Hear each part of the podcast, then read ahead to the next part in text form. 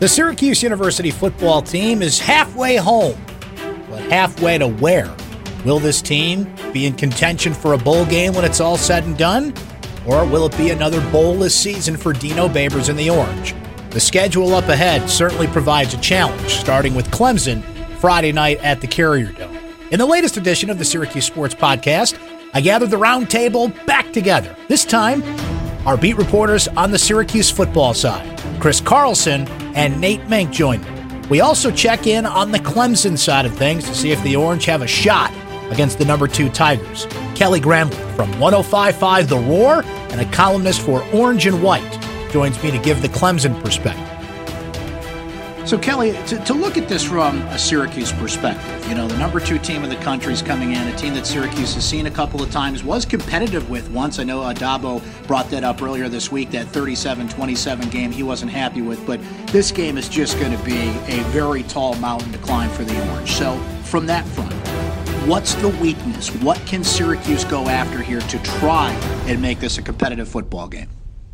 That's a good question, and um, I think if you look at Kelly Bryant's health, that could be an issue. Um, Dabo Swinney did say yesterday in his press conference that Bryant practiced on Monday. He had the high ankle sprain against Wake Forest, didn't play in most of that second half. So if Clemson does end up going with Zerrick Cooper or Hunter Johnson, the two backup quarterbacks, that could be an issue for Clemson. Um, I do think, from what we know, Dabo Swinney's kind of keeping his cards to the chest a bit, but Kelly Bryant will start. So just maybe if he's not 100%, that could be an advantage for Syracuse. And I mean, maybe, um, you know, the way that Syracuse does get out there and run, you know, the goal of what, 90 plays a game, they ran 90 against Pittsburgh. If they can find a way to keep that defense on the field as much as possible, that Clemson defense, that could be an advantage. But the one thing with the Clemson defense is they've just been so good this year that it's really tough for me to find a weakness with that unit. You know, and I wanted to ask you about that defense, Kelly, because it just seems like this is not a defense that does anything crazy. They're just good. They're talented. You you know, you look at Christian Wilkins and Dexter Lawrence, particularly on that defensive line, top ten in the country in, in several categories. They're just a, an overpowering force, and this is a young Syracuse offensive line they're going to be going up against here. So this is going to be a major challenge for Syracuse. But from your view, just what makes this Clemson defense so good?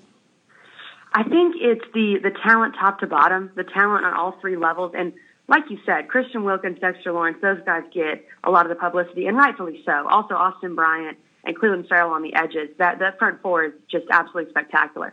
But I think the linebackers um, and, and the secondary don't get nearly as much credit. Now, of course, the defensive line makes their job a lot easier. Don't get me wrong, but guys like Kendall Joseph and Dorian O'Daniel, who is a fifth year guy in this program, has really waited his turn at linebacker, and now he's had two pick sixes, and he was an All American candidate. And the secondary is very talented, a little young, and we've had some injuries there. Clemson has it in the secondary. But I would say just the one thing that is kind of under publicized about that Clemson defense is just how good all three levels are. Kelly, I imagine there's high expectations as it is on this program, but seeing that they've beaten three ranked teams, which had never been done before in the month of September for teams in the AP poll, knowing the talent mm-hmm. level, is this now an expectation? Are, are, fans just pretty much anticipating an Alabama Clemson rematch? And would anything other than that be a disappointment in their view? well, I don't think Clemson fans would be disappointed to see Clemson playing anybody in the national championship. That would be fine. It didn't have to be, or doesn't have to be Alabama. Now, uh, Clemson fans kind of have this new idea that they love to take on Alabama, and that's always fun. And to see kind of a rubber match with those two would be would be great for college football, in my opinion. Um, but I think the expectations now in Clemson have certainly changed. I've been around this program for, I think this is my seventh season kind of around the program, and the expectations are vastly different than they were in 2011 or 2012. Even I would say 2014 and 15 in the early years of Deshaun Watson because you just didn't see the sustained, consistent success but now, I mean, this is the third straight season Clemson started 6 and 0. It's just kind of, you expect it. And this is a program with some story tradition, but also some dark years. I mean, the 90s were tough for Clemson. But now I do think those expectations have really taken a turn. And, and Tiger fans expect to be in the playoff every year, whether it's going to happen or not on that front, it seems that Clemson has kind of reached that plug and play status. You know, no matter who moves on, it just seems there's a whole group of players ready to take over. So, is the future bright? I mean, we heard about some of those up and coming players, Kelly Bryant being one of them, Hunter Johnson there as well. how does the pipeline look over the next couple of years? Is it just you know gonna? Is it, we, can we expect more of the same, basically?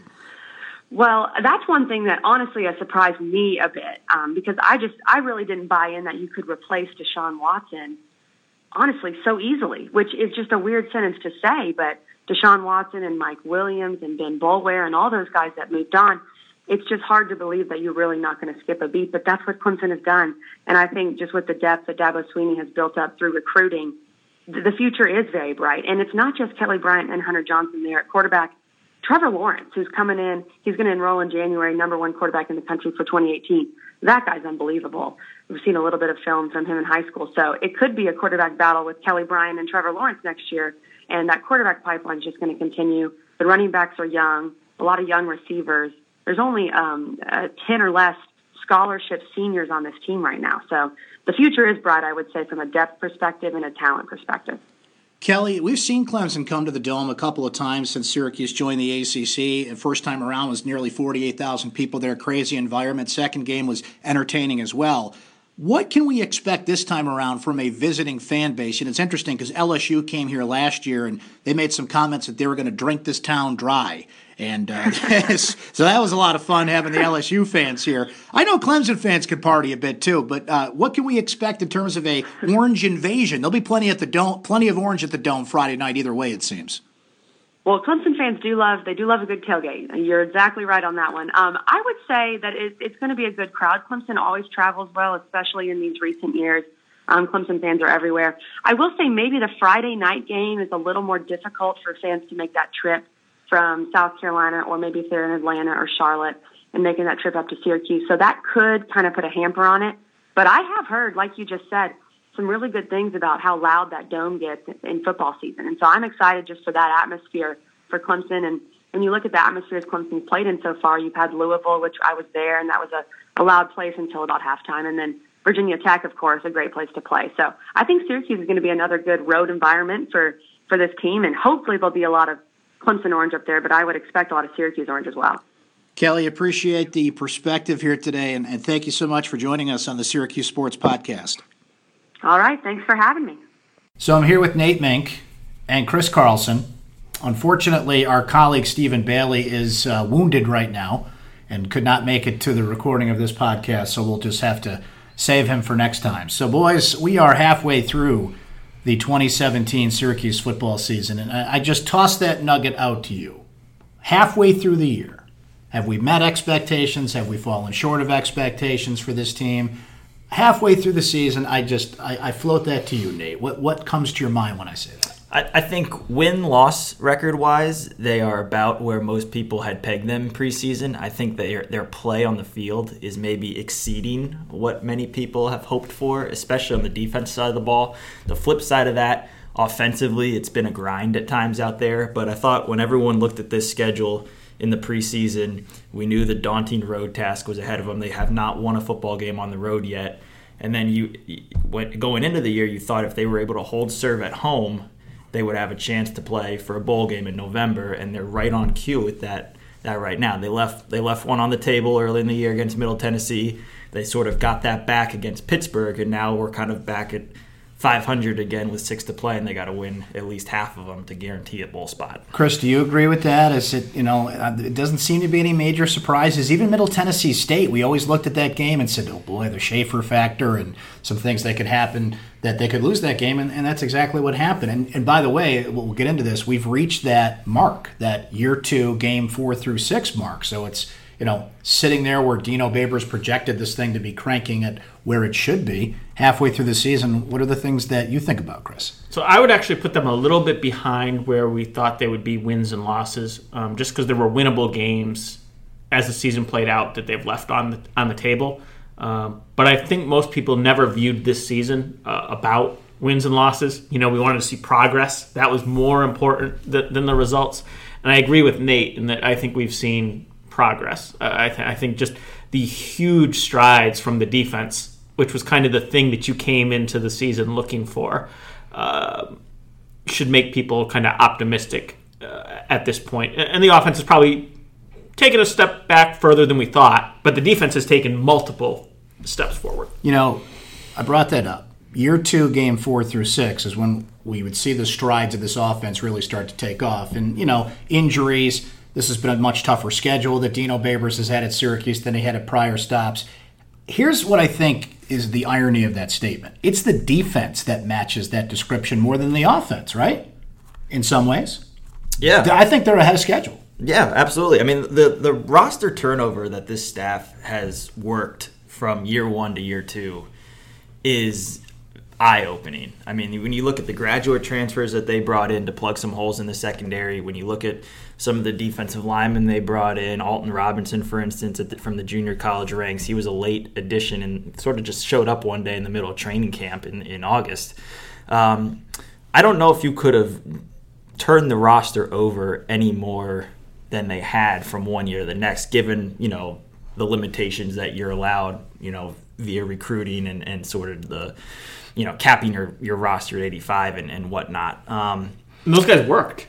Like like all those Yes. guys that he's brought in have like done have been good right. and, helped and that's and, and, been that's and that I think is a that is a decisive difference uh, from from previous coaching regimes is they would they would hit up the junior college ranks but some of those guys wouldn't crack the field. And I, you know I'll, I'll name names you know Wayne Williams didn't pan out here.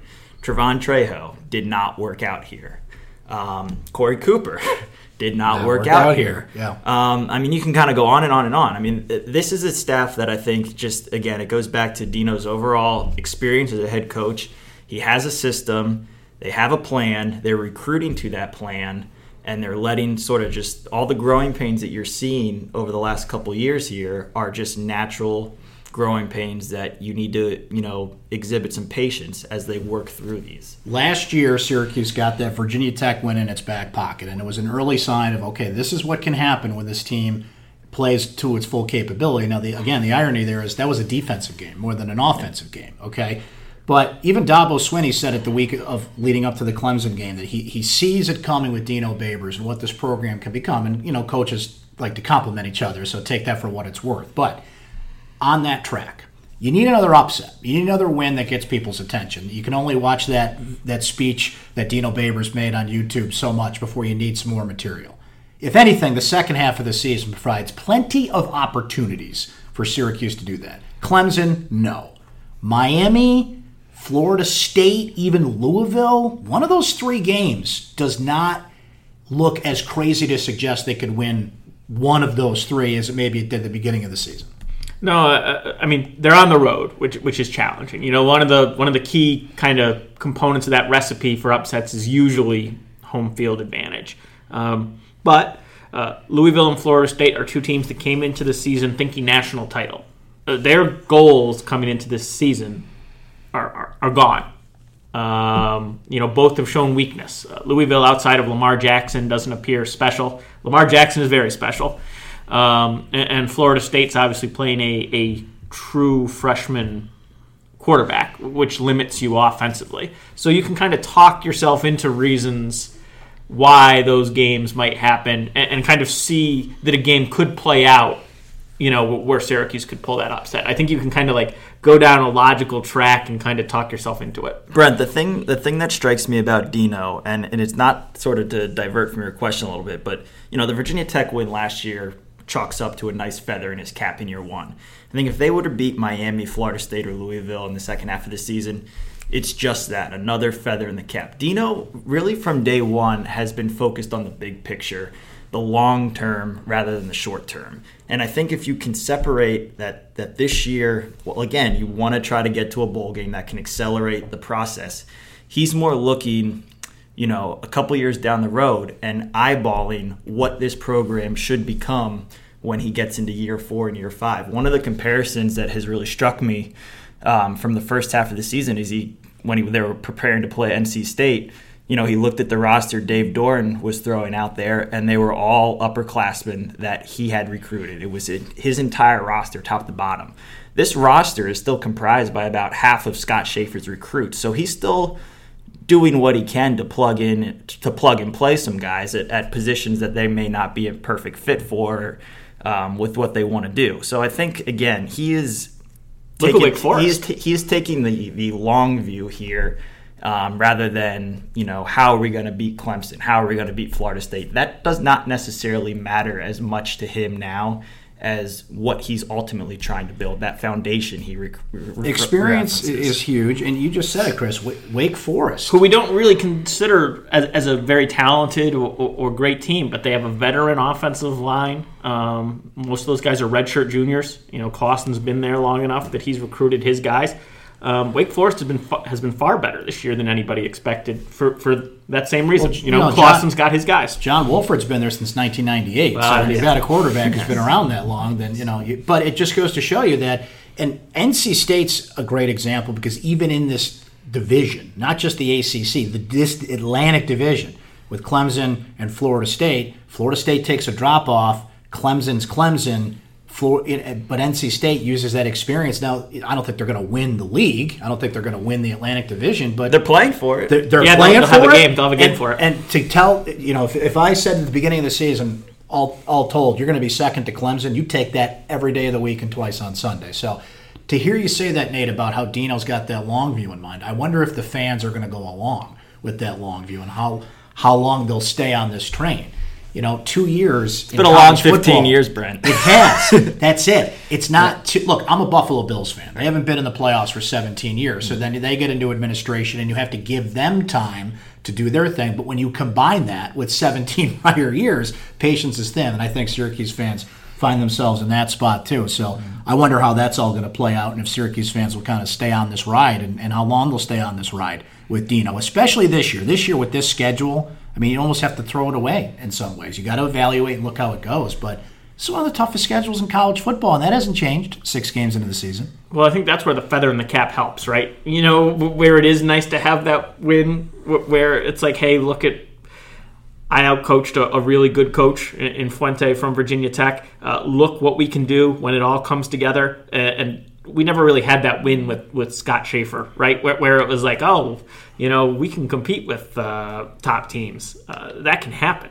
Um, you know, Dino can point back to that and say, like, hey, when this thing's going, I can beat a top 25 program. So I, I think the feather in the cap does help buy patience, well, or, or should. I, you know, I, I can't put my put myself in the mind well, of a fan. I think, I think it, more, it I think more than anything, it, it shows that you have a, a, competent, mature leader in that chair. Um, you know, and, and he referenced uh, Matt Campbell and uh, from Iowa State. They just came off a really impressive win at Oklahoma. And Dino, as as he's want to do uh, on the ACC call this week, made a point to to reference that Campbell like him, came from the Mid American Conference. Dave Doeren came from the Mid American Conference. These are, quote, MAC coaches that everyone likes to get on SU for hiring. You know, we need to hire a big name coach. We, we can't settle for a MAC coach. Well, some of these guys came from the Mid American Conference too. You know, Brian Kelly came from the Mid American Conference too. It, it, has shown it's to be the cradle of coaches. It has shown to be yeah. a solid proving ground for coaches and how they are, can can ultimately perform at the Power Five level. And I think that you know that is what again, he is he is that that is what a, a victory against a, a, upper tier ACC Atlantic team can can do for you at this stage. It just reinforces and reiterates that the guy running the show knows what he's doing, and that's the best thing that this university can hope for right now. Well, and I think it makes sense that a MAC coach would be uh, that a coach that wins at the MAC would be a good coach because you're not going to out talent everybody in the MAC. Like you're, I, I just I think everybody's kind of talent level is going to be somewhat comparable um, or at least you're dealing with kind of the same. You're you're all recruiting the same probably caliber player for the most part. So if you can win there, that, then you're legitimately out coaching the other guy, or, or, or your system is working better than the other guys. So if, you know, it is a good proving ground to prove, hey, you are a competent coach. All right, little nuts and boltsy now. Okay, we'll start on the offensive side of the ball. I, I have made peace with the fact that Eric Dungey is just going to run the ball. He's going to take the opportunities that are there. And halfway through the season, I see a smarter quarterback. I see a quarterback who slides more, who goes out of bounds more. But part of being a smart quarterback and running the ball is taking the plays that are there. I think generally, I would give Eric Dungey probably a B plus, A minus on that. Where would you guys go? Yeah, I mean he he is he is he is playing his game for for lack of a better term, and you know he is. They are not reining him in. They are not limiting him in any type of way out there. They are kind of just throwing the ball out there, and whatever happens, happens. And I think that's kind of the prudent approach based on, you know, what they experienced last year when they did try to remove the, the running game from him going into the Clemson game and he got knocked out of the game anyway. Um, you know, he's he's playing at a really high level. His legs open up some things that his arm can do, and vice versa. His arm opens up some things his legs can do. He's just very, very solid right now. And when he's not on the field, um, you know, obviously, just based on the past few years, this is a to- totally different team and a totally different offense.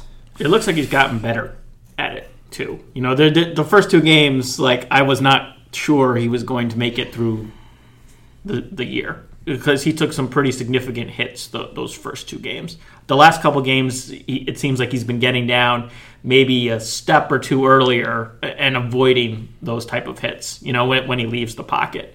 Um, so you know, maybe that's a small sample size and it's just pure luck. But uh, you know, maybe he's kind of figured out the timing of this is when I need to get down versus um, you know being willing to stay. But I mean, there's always there's always a calculated risk, risk there. I mean, Urban, Urban Meyer bludgeons his quarterback, you know, year after year. And a couple years ago, and they happened to win the national title anyway. You know, JT Barrett goes down early or late late in the year, right before the playoff, and they can plug in Cardale Jones and, and still win a title. But you know, anytime you know, just the, that's the way college football has gone now. It just seems, you know, the quarterback has to be able to use his legs as much as his arms. It just adds a different dimension that a defense needs to think about, defensive coordinators need to prepare for.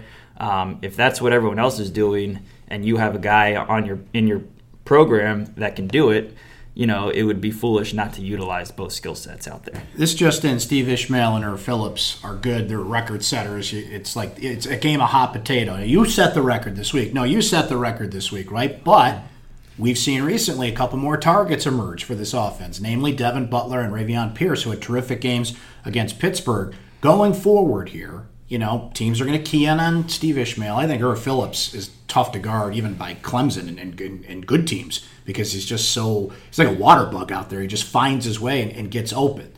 What else do you think we'll see develop in the second half from the offense? I mentioned a couple of names there. Are there a couple that I didn't, or just what what do you see going forward?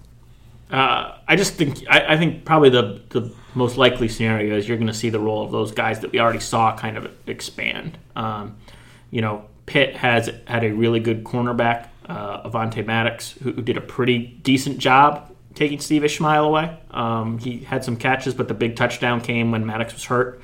Um, and then Jordan Whitehead, who's a, a really strong safety, uh, did a pretty good job limiting Philips. I mean, you're not going to erase those guys, but you know, like you said, they didn't have the record-setting days. Uh, it was Ravian Pierce and, and, Devin Butler making a big play. Um, you know, the, the Pitt guys played the whole game in nickel, uh, so you had smaller guys on the field. Um, so you know, Pierce was a that that to me is a good strategy against Syracuse. It, it's what teams should be probably doing. Um, but you get a bigger tight end, and all of a sudden you're making small guys try to tackle a big guy. Um, so I think that was probably a pretty good adjustment from Dino to, to what he'd seen earlier in the year. Um, if I'm an if I'm an opponent, I would try to take Ishmael and, and Philips away the best I can and make those guys try to beat me. So I just think you see an expansion of the role of those two guys going forward, and they're going to have to you know continue that production. Nate, is the running game to use a phrase? It is what it is. Are we just that Dontae Strickland is what he is? Maybe Moe Neal gets some more carries. We've seen Chris Elmore develop. You know the 280 pound 280 pound fullback slash tight end. I look at a running game. I'm like, I, I don't think I'm going to see a big jump in the second half of the season. Do you agree with that? Uh, you know, I, I, think they are who they are at this point. I think that's fair to say. Where I think they can they can gain an advantage at scrimmage is through their tempo and through their system. As we get later into the season, as teams start to, you know, those bumps and bruises start to pile up, guys starting to feel a little sluggish, legs get a little bit heavier. You know, the MO of this entire program is we're going to outcondition you, we're going to be in better shape than you. So if that is true, then you know you maybe look to go to the ground game uh, you know late in the second half of these games that's when i think it can really make a difference. You know i don't think they're going to be an offense that suddenly transforms into a 200 250 yard rushing attack. But you know even if it starts slow in the first half if the game's tight if the defense starts to wear down as that play count rises to 85 90 plays then all of a sudden you can hit strickland and elmore up the middle for three, four yards continuously, play after play, and continue to wear that down. And then all of a sudden you're up, you know, to 100 and 150 yards by the end of the day. You know that that's all you need to do maybe to win the game. So I think you know the rushing attack is not going to be necessarily that big play flash ability that we've seen, you know, with guys like Prince Tyson Gulley or you know Jerome Smith in the past. But if it can just be kind of a, a, a slow drip that just kind of grinds away over the course of four quarters, it can still be effective and help them win games late in the year. When Antwan Cordy got hurt to jump on the defensive side of the ball, I mean, all of us said, "Here we go again. You can't lose a player like that." Well, I think that secondary has held up pretty well without him. We've seen a couple players emerge. I mean, Jordan Martin's been all over the map. He had a terrific game against Pittsburgh. He had an awful game against NC State. Christopher Fredrick has been up and down this year. So, you know, when you play better teams like Clemson and Miami and Florida State, you're going to see those guys get tested. But working from the secondary up, because we knew Parris Bennett and Zaire Franklin and those linebackers were going to be the veteran leaders and they were going to produce, and they have. The defensive line has been a pleasant surprise, even without Josh Black and Kendall Coleman the past couple of games. So, Chris, I turn to you first, just looking at that defense we mentioned earlier, maybe they've exceeded expectation, but it's going to be hard to match that going forward with this unbelievable schedule that Syracuse has. Yeah, I, I think I think that's a great point because you know I think we saw it in LSU. And is not a very good passing team. I mean, they don't have a very good quarterback. Um, but when when Syracuse left even the smallest gap in in the defensive secondary, LSU had athletes that were capable of going you know 70 yards. Um, same with Miami. It's the same with Florida State. It, it's the same with Clemson.